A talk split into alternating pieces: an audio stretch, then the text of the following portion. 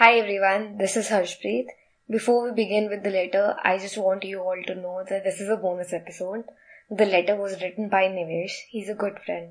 And yes, I am planning to release an episode tomorrow as well. So there's that. Enjoy this bonus episode.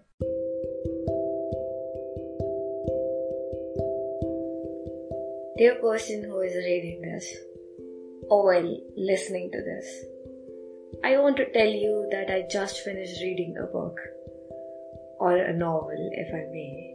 I read it from cover to cover, now I want to do it again.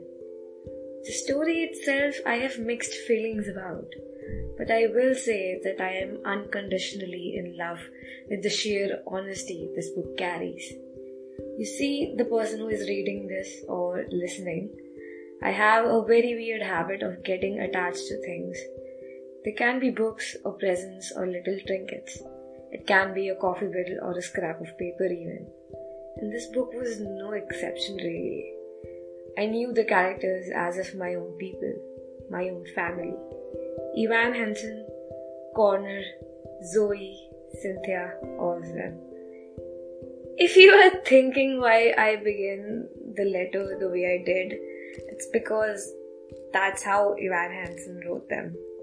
They helped him, or they were supposed to anyway.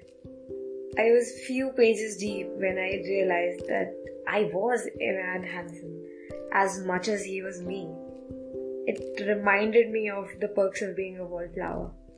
I realized that I missed Charlie more than I thought I did. Anyways, back to Evan Hansen. It was very easy being him until it wasn't. The book or the writer or the character knew what it meant to carry anxiety and to some extent guilt. Sometimes we end up doing things we regret, hurting people, messing up their lives without even having the slightest of intent, but we do it without realizing. Sometimes it dawns on you, sometimes you're called out on it. So every single moment of your life from that moment spend waiting for a tragedy to occur. A tragedy involving you. No matter how big or small, you just feel the need to feel the pain that you made others feel. Your guilt heavy shoulders are tired, so you wish to fall from a tree and hope for a broken arm, or you hope for a careless driver on the wheel of the car. You long for some kind of pain so that you can be at peace with yourself so that you can understand the severity of your wrongdoings, so that your mind can rest knowing that Dostoevsky was right all those years ago, so that you can say that I got what I deserve and finally be able to breathe. But life isn't fair, you see. It won't work according to your timings. So sometimes the punishment it never arrives. Those guilt heavy shoulders never feel the ease.